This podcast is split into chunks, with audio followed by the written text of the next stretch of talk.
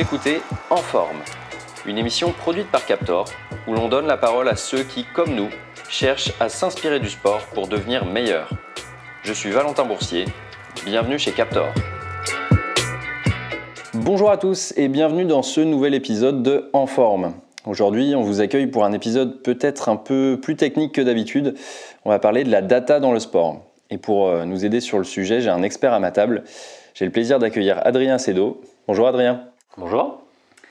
Alors pour te présenter auprès de nos auditeurs, euh, tu es le directeur adjoint de la recherche à l'IRMES, qui est donc euh, l'Institut de recherche biomédicale et d'épidémiologie du sport.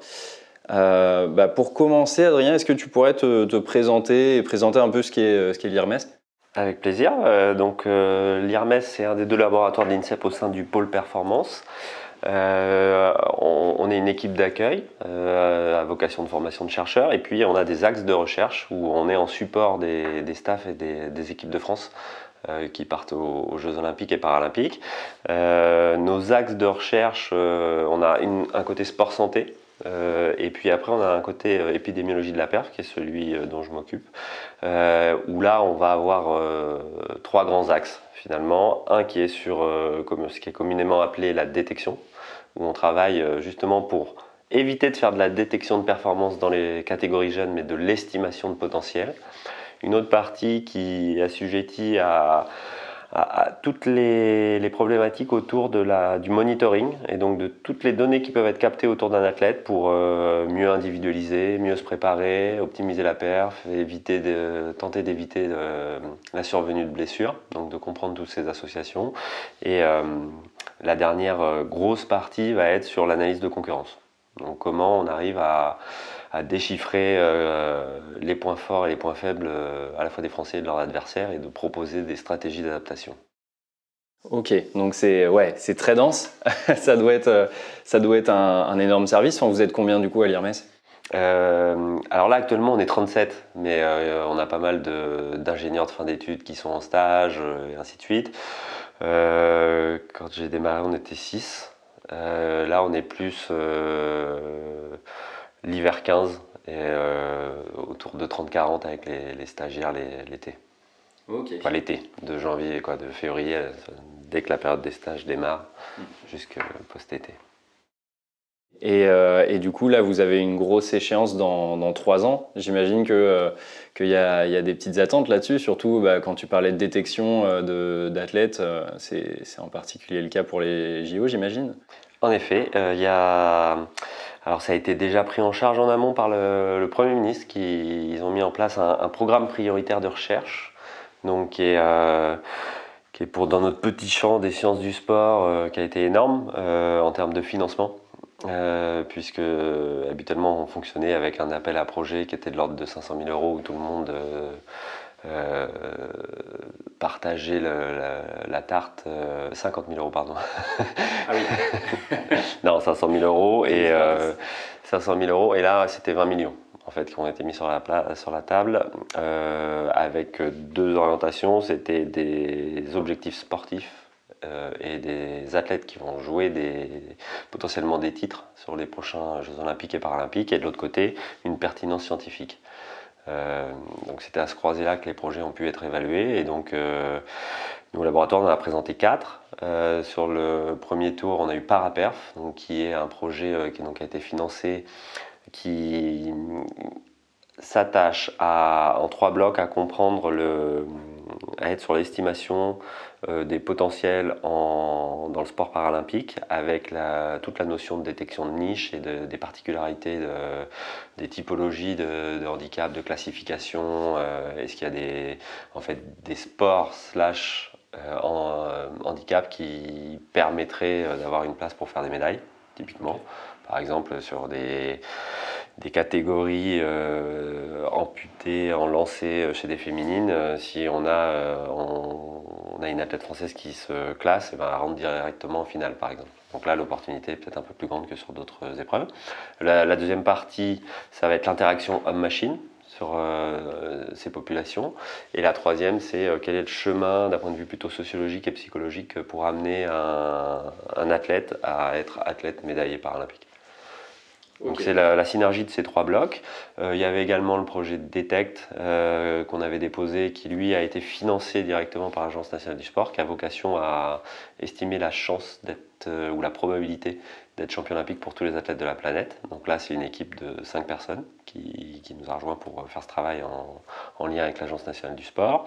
Et puis sur le deuxième tour, ont été financés euh, le projet Perf Analytics, qui est sur euh, la, partie d'analyse vidéo et comment on fait gagner du temps au, staff au lieu de taguer de la vidéo manuellement, comment on arrive à détecter automatiquement euh, des coups, des typologies de coups en boxe, comment on arrive à détecter automatiquement des techniques euh, donc de, en judo, des prises, comment on arrive à, en escalade à recréer un avatar sur la partie euh, euh, sprint pour voir si, les, quelle est la, meilleure trajectoire. Et donc à partir de, ces données, dès lors qu'on va pouvoir automatiser, ça les, dérivés, les utilisations vont être multiples, pouvoir plus facilement appréhender comment les adversaires gagnent, comment ils perdent, comment on peut proposer des stratégies d'adaptation, si on arrive à détecter automatiquement des des, techniques en judo ou des coups en boxe, on pose une caméra sur les séances d'entraînement et on a la quantification de la charge qui, peut revenir sans.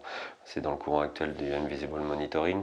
Donc, euh, c'est-à-dire comment on met de moins en moins de capteurs sur les athlètes avec des gens qui les ressortent, qui les traitent, mais comment on arrive dans une situation écologique de compétition ou d'entraînement à avoir de l'information sans être intrusif, mm-hmm. euh, sans faire perdre de temps au staff. Donc ça c'est important. Et puis on avait un autre projet qui était sur les spécificités féminines, qui a trouvé une voie de financement aussi, donc euh, qui est dans l'ensemble de ces cycles de charge d'entraînement, de modalités de récupération, de sommeil, de fatigue, d'interaction de toutes ces variables les unes sur les autres qui vont aboutir à une performance et qui toutes ces données-là changent dans le temps, sont individuelles, mais en plus, quand vous êtes une femme, il y a le cycle euh, qui vient se poser là-dessus et euh, où il n'y a aucune ou très très peu de recherche sur cet aspect-là. Euh, où globalement il y a beaucoup d'entraîneurs masculins pour des groupes féminins, où c'était peu considéré. Et donc du coup, ce projet a, un grand support à la fois des athlètes, euh, où c'était une vraie demande, et euh, l'Agence nationale du sport aussi. Donc il est lancé. Et on a donc Julien Antero et Alice qui s'occupent de ça chez nous, ont de plus en plus d'athlètes à incorporer dans l'étude. Donc en effet, Paris 2024 dans un grand coup de boost et permet de travailler encore plus avec plus de personnes euh, sur ces sujets. Ah bah, c'est énorme, enfin, ces, projets ils sont, ils sont assez incroyables, c'est hyper diversifié, c'est ça, qui est, ça qui est impressionnant et tout ça ça part, euh, ça part d'un élément, c'est l'analyse de la, de la data. Quoi. Et, euh, justement, il y a une question qui, qui, qui me vient à l'idée quand, quand, tu parles de ça, c'est que du coup toute cette donnée il faut l'acquérir euh, ça, j'imagine que vous l'avez ancré dans le quotidien maintenant des sportifs de haut niveau. Euh, comment ça se passe? C'est quoi le quotidien en gros d'un sportif qui, euh, bah, qui va justement vous donner de la data? Est-ce qu'il passe au labo ou est-ce qu'il a des outils pour ça? C'est ça qu'on essaye via l'invisible monitoring de passer de moins en moins en labo et d'avoir des données décontextualisées. donc nous on a deux laboratoires au sein du pôle perf. Euh, nous, on est celui qui traite les, grandes bases de données. Donc, euh, globalement, elles arrivent euh, selon, selon les, fédérations, elles nous arrivent pour le traitement, mais c'est une organisation énorme avec la mise en place du, du Sport Data Hub. L'INSEP fournit un Athlete Management System qui permet d'agréger et de regrouper toutes ces données, qui peut être apaisé avec des polars, des catapultes, d'autres fournisseurs de données. Donc là, on parle en gros d'une application qui reçoit toutes les données. Qui enfin, qui sont envoyés donc, ouais, par des mondes connectés, par, par des capteurs euh, sur les t-shirts des sportifs, etc. Il y a cette partie-là, plus après euh, des, des, applis pour les athlètes pour pouvoir euh, déclarer le ressenti de la difficulté de leur séance, d'autres éléments le matin sur leur ressenti de fatigue, ou en fait, ça, ça va permettre de, de construire le, le, les différents niveaux de captation que les entraîneurs et les staffs souhaitent.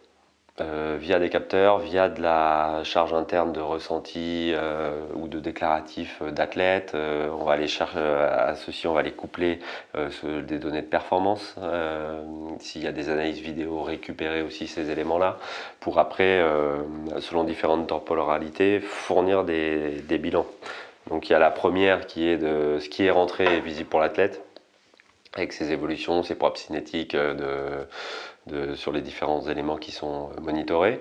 Les deuxièmes, on est plus analytics, où on va construire des, et valider scientifiquement. C'est là où, c'est intéressant d'avoir deux laboratoires en support, où nous on est une trentaine et l'autre laboratoire ils sont à peu près 40 chercheurs, où nous on est spécialisé sur la donnée et eux c'est plutôt physiologie, biomécanique, sociologie et psychologie.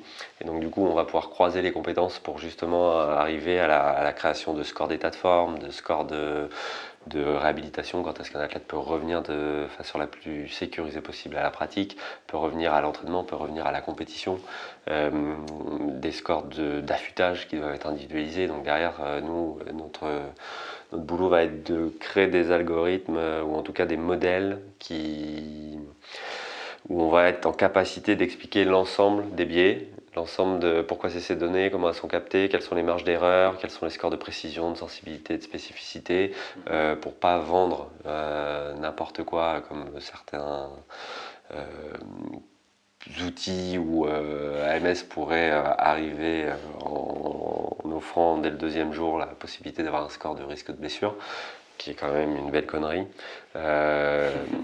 et, donc le travail là-dessus, bah, l'équipe Athlète 360, c'est le nom euh, de notre AMS, donc qui fournit les pôles de l'INSEP, mais aussi les CREPS, aussi les fédérations euh, olympiques et paralympiques euh, qui souhaitent rentrer dans l'outil. C'est 5-6 développeurs, plus deux personnes qui sont en charge de la coordination, plus derrière aussi des, il y a un master à l'INSEP où une des branches est de former des analystes de la performance, donc qui eux sont dans les staffs pour faciliter le recueil de ces données. Euh, et après les projets autour et les demandes spécifiques des pôles où euh, des équipes vont se constituer pour répondre à des demandes spécifiques dans les laboratoires euh, et au sein des différentes unités du pôle performance. Donc c'est beaucoup de personnes pour réussir cette captation.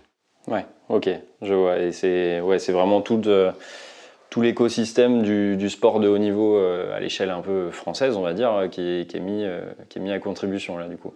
Et donc dans, l'idée de créer un outil qui permet du coup bah, d'étudier tout le comportement du sportif et d'en déterminer ce qu'il faut faire vraiment pour arriver au plus haut niveau de performance.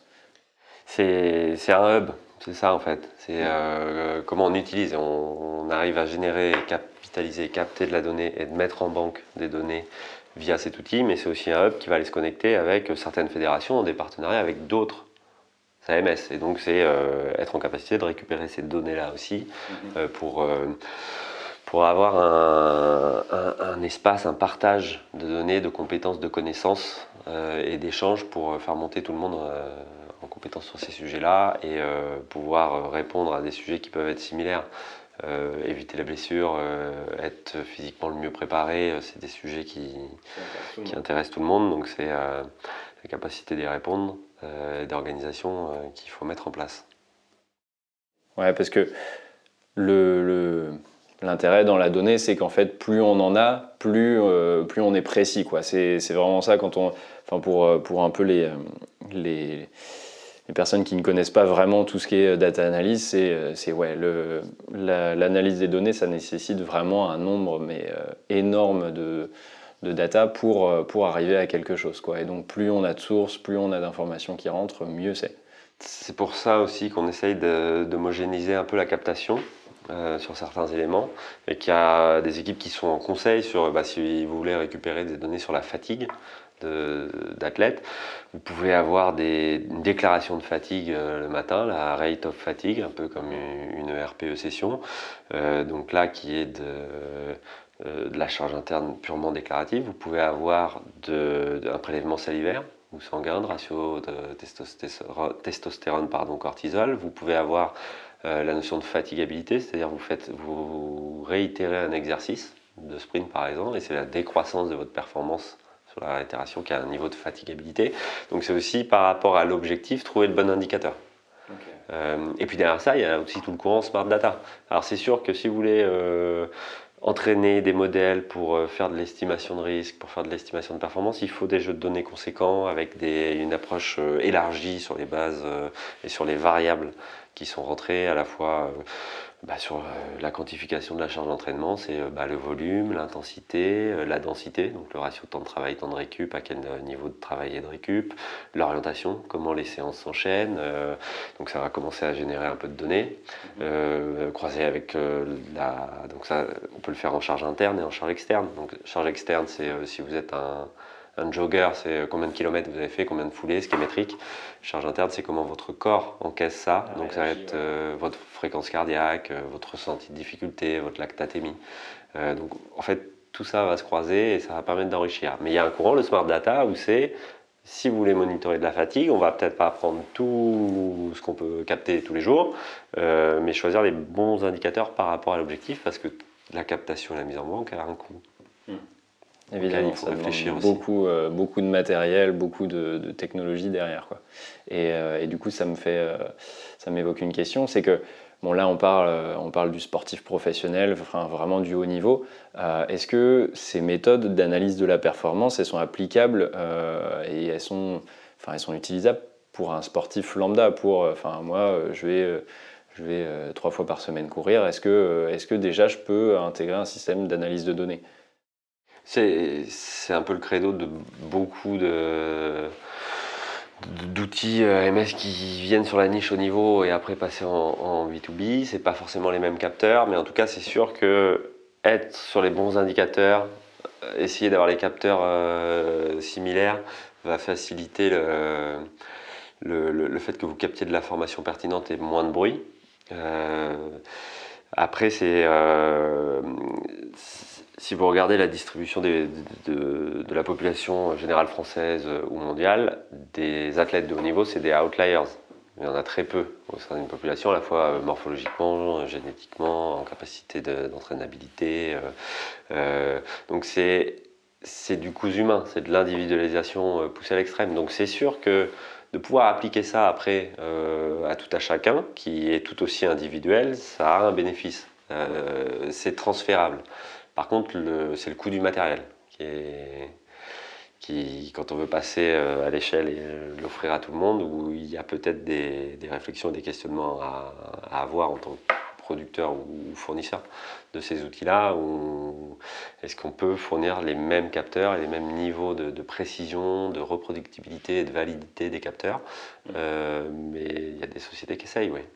et c'est là où le le sujet dont tu parlais, le smart data, tout son intérêt, c'est qu'on va limiter au maximum en fait euh, bah, l'acquisition de données, quoi, pour, euh, pour aller vraiment droit au but, euh, pour l'objectif recherché par, par le sportif lambda du coup. c'est sûr que pour ça, toutes les recherches, parce qu'il ne faut pas se mentir, les fonds sont sur le sport de haut niveau, sur le sport professionnel, donc toutes les équipes qui travaillent là-dessus, tout ce qui peut être fourni en littérature scientifique, en médiation euh, scientifique, en euh, quel type de, programme d'entraînement, euh, qu'est-ce qu'on regarde pour monitorer ce qui est programmé, ce qui est réalisé, qu'est-ce qu'on va essayer de chercher pour identifier un, état de, de méforme, un état de surmenage, un état de risque qu'augmente. En fait, tous ces éléments-là, toutes ces recherches-là sont au bénéfice de tout à chacun et des individus. Euh, et donc, de, tous ces modèles-là peuvent être, euh, dans une commune mesure, transférables,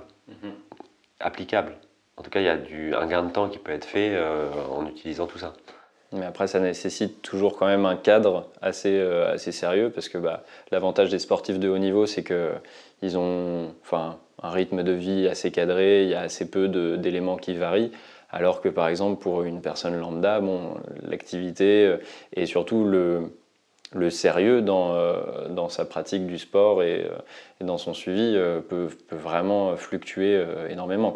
Oui, il y a une partie ascétique hein, sur les sportifs de haut niveau où il y a des routines, c'est sûr. Après, ils ont aussi des enfants. Mm. on est obligé aussi d'aller regarder le, la charge en dehors des charges d'entraînement, hein, euh, parce que si vous avez des enfants, vous ne pouvez pas dormir la nuit parce qu'ils sont malades, ça affecte votre capacité à s'entraîner. Et ça, vous arrivez à le faire euh, on, a, on essaye en tout cas de quantifier des charges euh, sur des, des, parties différentes, ouais, pas uniquement liées à l'entraînement, la, la, partie psychologique. On, je me souviens d'une thèse de, de Dissa Moussa sur le judo, où on, avait toutes les semaines euh, l'impact de, des sponsors, des médias, des sollicitations extérieures en fait, et de, un score de pénibilité de ces sollicitations-là, parce qu'elles vont venir impacter la, partie scolaire. Tous les athlètes à l'INSEP ont un double projet euh, scolaire, donc du coup, il, il, faut réussir à jongler avec ça. et donc forcément, si vous loupez ces parties-là, de, monitoring, vous avez un bon trou dans la raquette. Euh, parce que euh, s'il y a un examen, euh, si vous avez des enfants et, ou l'arrivée d'un enfant ou qui sont malades, ou c'est pas la même capacité d'entraînement le, lendemain. Ouais, bah on le voit beaucoup par exemple sur les footballeurs professionnels où ils ont une pression médiatique énorme et du coup ça peut, ça peut vraiment impacter enfin, les réactions du, du sportif d'un match à un autre. Quoi.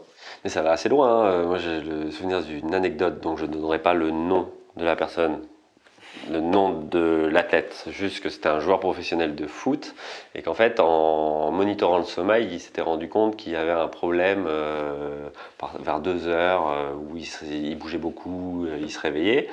Et en fait, c'est qu'il y avait eu des, guidelines qui avaient été données sur pour s'endormir, faut éteindre les écrans, faut mettre telle température assez fraîche, et ainsi de suite. Ce qui s'était passé, sauf que ce footballeur-là, il avait un tout petit chien. Et en fait, à ce moment-là, il avait froid et il venait se poser sur les jambes du footballeur. Et donc, il bougeait et ça le réveillait et ça l'empêchait de dormir.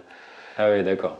Ah oui, ça va juste Mais parce que derrière, il y a eu une étude euh, un peu plus quoi, une étude. Ils, ont cherché à comprendre pourquoi à ce moment-là, il, se réveillait, il, était, il sortait de son sommeil profond. Ah, c'est génial. et du coup, euh, du coup, ça, ça fait un moment que tu es, es, à l'INSEP, toi, ça fait une dizaine d'années, si je ne me trompe pas. Euh, ça veut dire que quand tu es arrivé à l'INSEP, c'était vraiment le tout début euh, de, cette, euh, cette, vague d'analyse de données. Euh, ça ressemblait à quoi l'INSEP il, y a 10 ans? Enfin, ça ressemblait à quoi ton service à l'INSEP il y a 10 ans? Bah Déjà, on était beaucoup moins. ensuite, on était. c'était déjà appliquer les méthodes de l'épidémiologie, donc de l'étude des grands nombres de données, au service du sport de haut niveau et du sport santé. Euh, donc du coup, c'était euh, bah, dans les débuts, c'était comment on constitue des bases de données, euh, des grands volumes de données, pour comprendre les associations, pour comprendre l'évolution historique des performances, pour comprendre l'impact de, de, différentes variables sur une carrière professionnelle. comment vient se positionner une blessure d'une semaine, de six semaines, dans une relation de ta performance en fonction de l'âge. Euh, donc c'était ces premiers éléments de contexte. Comment on arrive à comprendre le contexte de performance, comment on arrive à, déjà regarder euh, de la performance avec des charges d'entraînement, euh, comment c'est associé, comment on arrive à regarder euh, la performance en fonction de l'âge. Donc les premiers travaux ont été de, publier la relation euh, d'une double exponentielle de, ta, de la performance en fonction de l'âge dans plus de 40 sports maintenant et où en fait ben, c'est assez simple et intuitif. C'est on commence, on devient de plus en plus performant, on atteint un pic et un plateau et après en vieillissant on va décroître. ce modèle-là validé, après s'applique aussi au sport santé. Euh, à, n'importe quel moment de la courbe, si vous vous mettez en activité, en plus d'activité, vous augmentez. Vous, relevez la courbe vers le haut. Mhm. Vers le haut, mais aussi plus loin. Ça permet de gagner du, temps de vie. Euh, donc vous augmentez l'espérance de vie. sport, on va dire. Non, non, non, vous augmentez votre espérance de vie par la pratique d'activité physique, même pour les sportifs de haut niveau. Donc ça, c'était les premières études de Julien Antero sur euh, bah, 7 ans de vie en plus pour des athlètes de haut niveau. Même les cyclistes. Même euh, les sportifs euh, dans le football américain, il y a des, gains de vie en plus.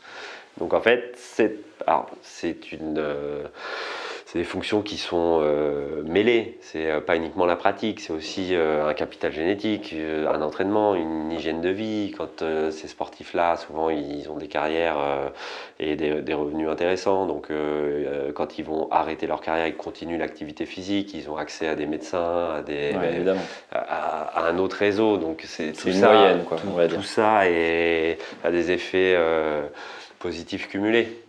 Mais en tout cas, euh, donc les premiers éléments, c'était ça. C'était vraiment comprendre de manière épidémiologique les contextes, les relations entre les différentes variables, euh, comment sur cette trajectoire de, performance vont venir se mettre des blessures. Euh, après, bah, quel les anglo-saxons appellent ça les Olympic Pathway, mais donc nous, c'était les couloirs de performance. C'est par où passent des champions olympiques et des médailles olympiques.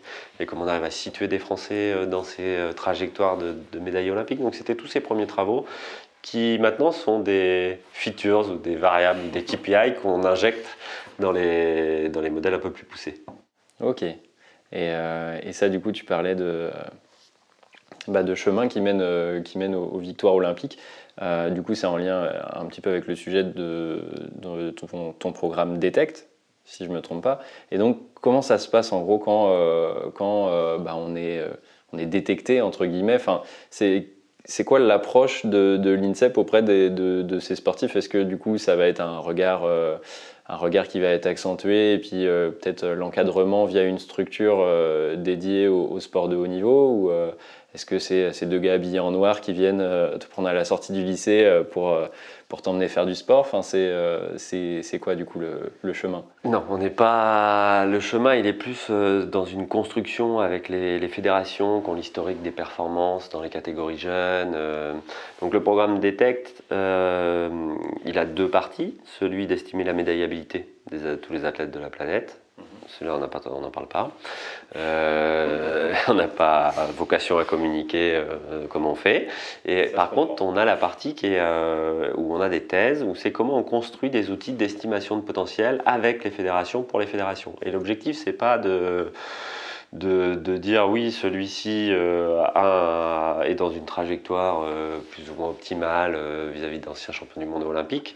Nous, tout le travail, c'est dans l'autre sens. C'est comment on ne loupe pas ceux qu'on est en train de louper. Comment on, euh, arrête de passer au travers des potentiels qui, parce qu'ils sont moins matures, parce qu'ils sont plus petits dans la catégorie d'âge, parce que euh, les critères de, observables actuels qui sont mis en place ne permettent pas d'élargir et d'être sur du potentiel. globalement, si on détecte de la perf à 10, 11, 12, 13, 14 ans, on compare ce niveau de performance, aux champions du monde olympique à 10, 12, 13, 14 ans, aux champions de France. Et euh, on est plus ou moins euh, dans les clous ou pas.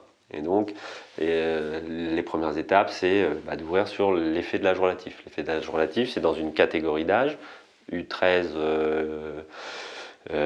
soit d'une année, U13, soit U15, U17, où il y a deux ans. Bah, en fait, c'est si on regardait la distribution des mois de naissance, vous allez avoir beaucoup plus de gamins qui sont nés en début d'année qu'en fin d'année. Et ça, ça s'appelle l'effet de l'âge relatif. Parce qu'ils sont plus matures. Parce qu'ils sont euh, physiquement plus prêts, euh, plus en capacité d'accélérer, plus forts, en termes de motricité, plus développés. Et donc c'est un biais de sélection. Euh, et je parle bien de sélection, puis de détection. On va sélectionner ceux qui sont le plus aptes. Mhm. par contre, pour détecter ceux qui deviendront les plus forts, c'est pas forcément les mêmes. Et ceux qui, par contre, de fin d'année, parce que là, il peut y avoir un écart de 23 mois quand on est sur une catégorie U15, U17, par mhm. exemple, euh, ou de euh, presque 12 mois euh, dans une catégorie U10 ou U11. Donc c'est énorme, parce que non seulement il y a ces, ces mois d'écart, mais en plus, il y a le pic pubertaire qui va arriver. Et donc dans ces catégories d'âge, il y en a certains qui sont avant le pic pubertaire, d'autres pendant, et d'autres après. Celui qui est après, il est 100% physiquement optimisé, mhm. pas optimisé mais prêt. Et celui qui est avant, en fait, euh, bah, selon le moment où il est avant, il peut être très très loin en termes de capacité physiologique, euh, ou en tout cas pas avoir les mêmes ressources mhm. à ce moment-là. Et donc en fait, quand on commence à regarder l'effet de l'âge relatif, qu'on rééquilibre par rapport à l'effet de l'âge relatif, après on, se questionne sur la maturité, et puis bah, du coup, bah, qu'est-ce qu'on regarde d'autre? Donc ça ouvre les grilles de, de, la boîte de Pandore, détection et c'est la boîte de Pandore exactement. Et donc c'est très bénéfique. ça c'est les travaux de thèse d'Audrey Fernand par exemple, de Quentin de la Roche-Lambert avec le ski, Audrey avec la natation et l'athlé, où les premières étapes c'est de comprendre cette relation de l'effet de rage relatif, de créer des, euh, les relations qui vont lier euh, ces différences de, mois de naissance, de créer des équations de calibration pour rééquilibrer ceux qui sont nés en fin d'année. Et donc ça, c'est très bénéfique parce que par exemple avec la fédération, ils réfléchissent à, fournir des wildcards pour ceux qui sont moins matures, mais euh, on pourrait estimer qu'ils auraient un niveau de performance élevé s'ils étaient à même niveau de maturité. même, donc on rééquilibre comme ça, après il y a la maturité, et donc après... Euh, donc c'est plus sur cette partie-là où euh, l'objectif c'est vraiment d'ouvrir sur les variables regardées et objectivées d'essayer de rééquilibrer tous les biais connus de la littérature scientifique, l'effet d'âge relatif, la maturité, euh, euh, d'être force de proposition sur euh, ben, qu'est-ce qu'on mesure alors pour pouvoir savoir à quel moment les gamins sont avant, pendant ou après le pic pubertaire, comment on fait pour comprendre justement ces trajectoires individuelles, est-ce qu'il y a des patterns communs pour ceux qui arrivent en finale des Jeux Olympiques, qui sont médaillés ou qui sont champions olympiques, ou est-ce que c'est complètement tout le temps des trajectoires individuelles? Est-ce que c'est important d'avoir un volume d'activité dans la pratique spécifique, un volume global d'activité dans les autres pratiques à partir d'un certain âge Donc en fait, c'est toutes ces questions-là qu'on essaye d'adresser et de, trouver des réponses pour aider justement les fédérations à estimer des potentiels. C'est énorme et, du coup, euh, là, euh, ça, fait dix ans, euh, enfin à peu près une dizaine d'années que, vous travaillez sur des sujets comme ça. Aujourd'hui, on voit par exemple par rapport aux derniers résultats au JO, la France a, été en dessous des attentes, on va dire. Euh, et, on regarde le haut du classement avec les États-Unis, la Chine, où, euh, ils ont un nombre de médailles énorme. Alors certes, ils ont plus d'habitants, donc on peut imaginer qu'en termes statistiques, euh, ça soit logique. Mais est-ce que, au-delà de ça, dans notre évolution de l'analyse de, la performance, est-ce que tu penses que toi qui es vraiment dans le milieu, on a un retard par rapport à ces grandes nations olympiques? Euh, alors, sur le, culturellement, on n'a pas du tout la même approche de l'utilisation des données. Donc, sur cette partie-là, oui, on, a un retard parce que, euh, pas être data drivé, mais être data éclairé, un terme que je préfère. Euh, donc, utiliser les données pour rajouter un outil dans ta boîte à outils de décision. c'est pas culturellement quelque chose sur lequel on est fort. On a notre côté latin du maquignon, de, l'humain, qui est très bénéfique et qu'il faut garder. Et ce complément-là arrive. Donc sur la partie de captation, d'historique, de mise en banque de toutes les données et de leur utilisation, on est sur des phases d'acculturation, de, médiation, d'explication. Euh, donc c'est un devoir d'être très clair sur l'explicabilité des modèles. Euh, pourquoi ces données, dans quel sens et comment. On ne peut pas arriver en modèle boîte noire parce que sinon on a perdu la bataille. Euh, et donc c'est comment on embarque tout le monde et comment on sort des épines du pied en fait, des pieds de différentes personnes avec les données, comment on leur fait gagner du temps et pas perdre du temps à capter des données qui servent à rien pour aboutir à un, truc euh, trois mois après qui n'est plus la question du jour. Donc comment on répond vite euh, et on fait gagner du temps. Donc sur cette partie de captation, oui. Euh, les Anglais, les Américains, les Australiens, les Japonais, on, était, on est plutôt en retard. Il y a des grands programmes qui sont lancés pour le rattraper. Par contre, sur la partie d'utilisation des données, qu'est-ce qui en est fait, comment c'est modélisé, pour avoir vu ce que font ces nations-là, on n'est pas du tout en retard. Euh, parce que euh, ils ont la force de l'historique. Et donc c'est assez simple, ça peut être souvent descriptif. Euh, après, ils ont aussi une culture qui est souvent straight to the point, quelques éléments pour, pour accompagner. mais là, pour le coup, on n'a pas on n'a pas à se sentir en retard ou quoi que ce soit parce que, euh, mais même sur la recherche, on voit, euh, c'est pas, euh, c'est pas plus avancé, c'est pas plus pertinent ou, évolué. et puis après, même si ça doit être très poussé, des médailles Fields, des solides en maths, il y en a pas mal en France. Mm. des solides sur les parties école d'ingénieurs, on est bien aussi. donc, du coup, c'est plus sur ce retard-là, il, était, il existe, il est en train d'être rattrapé.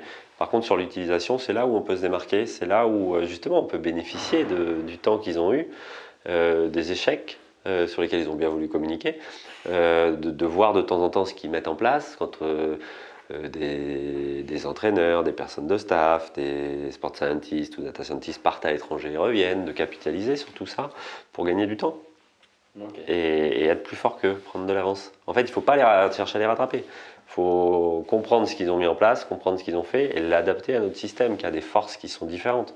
C'est tout un travail, mais du coup, c'est rassurant. on, va, on va bien se marrer euh, en 2024, je pense. Et, euh, et, du coup, euh, pour peut-être pour finir, il y, avait, il y, avait, une petite question quand même que j'avais envie de, d'étudier avec toi, c'est que là, toute, euh, toute cette analyse de la data, euh, aujourd'hui, enfin, vous l'utilisez dans un terme de performance. Euh, on, voit qu'aujourd'hui, elle, est elle est de plus en plus utilisée dans des termes un peu plus de divertissement aussi, parce que ça a des énormes enjeux économiques la plupart du temps.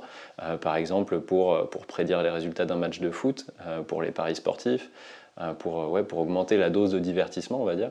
Euh, est-ce que tu penses que c'est un des prochains gros leviers de la data aussi dans le sport? Euh, c'est déjà, il y a déjà énormément de financement autour de ça. Euh, oui, on le voit, hein, il y a des sociétés qui deviennent énormes parce qu'elles fournissent de l'information en plus pour le spectateur. La partie réalité augmentée, la partie... et puis ça, à mon avis, ça va continuer. Euh, mais nous, on le voit aussi hein, sur des projets de recherche qu'on lance ou euh, comment on arrive à automatiser des informations sur des matchs de foot ou des matchs de rugby. Euh, par exemple, sur le rugby, des phases de lancement en touche, en mêlée. On construit des algos pour détecter automatiquement, selon le lieu et l'endroit où il y a une touche, le nombre d'avant de, dans l'alignement. Globalement, s'il va y avoir plusieurs blocs de saut, la position des trois quarts, quelle va être la probabilité de quel type de lancement. Donc ça, ça évite au, staff de, taguer. Mais une fois que vous arrivez à faire ça, ben en fait, Canal+, et euh, pour nous en France, mais ceux qui, euh, qui vont diffuser ces informations-là, ils sont super friands de ça. Une fois que vous avez validé la technologie, de pouvoir le fournir pour augmenter justement l'expérience euh, du, spectateur, du téléspectateur. C'est juste génial. On a autre, une autre réflexion de projet où c'est est-ce qu'on peut détecter une mêlée qui s'effondre avant qu'elle s'effondre? Nous, scientifiquement, c'est cool. Euh, voilà, quand il y a les capteurs, euh, les GPS, les centrales inertielles dans le dos des rugbyman, quand l'arbitre dit c'est le gaucher qui, est en faute, qui est passé en dessous d'abord, euh, est-ce qu'on peut le détecter avant? Via les, centrales inertiales. Ça, quand on arrive à le valider, si on arrive à le valider, je pense que oui. Euh, ou est-ce que c'est la première ligne Ou est-ce que c'est la mêlée, la somme des 8 euh, de, la mêlée qui s'effondre sur l'axe Z avant Si on arrive à détecter ça avant, nous c'est intéressant scientifiquement, on le montre, on est content. Mais euh, la Ligue nationale de rugby, ça va l'intéresser. Parce que si l'arbitre en temps réel, il peut avoir, oui, en effet, tu as raison, le 8, on a le retour de son capteur dans le maillot GPS qui, en, fait, oui, s'effondre bien avant, ça le rassure, c'est fait hop, euh, voilà. Et en même temps, si on arrive à sortir ces informations-là de force euh, pour l'ensemble des deux mêlées en réalité augmentée pendant un match pour les téléspectateurs, c'est intéressant pour tout le monde. Après, c'est intéressant aussi pour la partie euh, recherche et amélioration parce que ça va c'est aussi des leviers de financement. Et cette voie-là, on l'a déjà vu dans les congrès. avant, c'était des congrès où on était entre nous, sport scientists, ou voilà. Maintenant, les congrès, il y a une journée qui est plutôt orientée performance, euh, sport santé, et une journée qui est euh, autour euh, des médias et de l'utilisation des données. Mais ça a un avantage parce que ça nous fait rencontrer aussi ces personnes-là qui peuvent financer de la recherche, pas pour nous aider à avancer sur la recherche, plutôt pour avoir des bénéfices, une fois que c'est validé, sur l'utilisation de ce qu'on peut trouver. Donc ça a aussi des, effets bénéfiques. Ouais, ok, c'est comme quand, quand, on, arrive à le cadrer. Ouais, j'imagine. Mais, mais c'est, du coup, c'est, un, c'est un point quand même qui est intéressant à avoir sur, euh, bah, sur l'économie en général des, des, financements de recherche. C'est que, bon, certes, ouais, on voit que c'est utilisé pour, se faire, pour que certaines entreprises se fassent de l'argent, mais euh, à côté de ça, ça finance des labos qui, euh, bah, qui font des recherches aussi dans un sens qui, est, qui, est bon pour, qui est bon pour la société. Quoi. Quand on, quand on voit des, des, mecs qui sont lancés dans la Lune, juste, enfin sur, dans l'espace, pardon, juste en tant que touriste, bah ouais, certes, bon, ça sert à rien, c'est, un désastre pour, pour l'écologie, mais à côté, ça fait avancer des recherches qui sont, qui sont potentiellement bénéfiques. Surtout s'ils n'ont pas de toilette. c'est ça. Ça nous fait avancer sur la compréhension de l'homme dans l'espace sans toilette. on va sûrement faire des super bonnes découvertes euh, dans ce domaine-là, euh, j'espère. bon, bah, en tout cas, je te remercie. Merci à toi. C'était, euh, c'était hyper enrichissant. Je pense qu'on a appris euh, beaucoup de choses à beaucoup de gens. Et donc, euh, bah, hâte d'en rediscuter une prochaine fois. Très bien. À bientôt. Merci. Salut. Merci beaucoup d'avoir écouté ce podcast jusqu'au bout. N'hésitez pas à le partager autour de vous à un, deux, trois de vos amis. Ça nous aide vraiment à progresser. N'hésitez pas également à vous rendre sur notre site captor.io, k a p t o r.io vous pourrez vous y inscrire à notre newsletter et recevoir régulièrement des conseils de pros pour devenir meilleur. Vous pouvez aussi nous retrouver sur les réseaux sociaux LinkedIn, Instagram et Facebook pour suivre les avancées de Captor chaque semaine.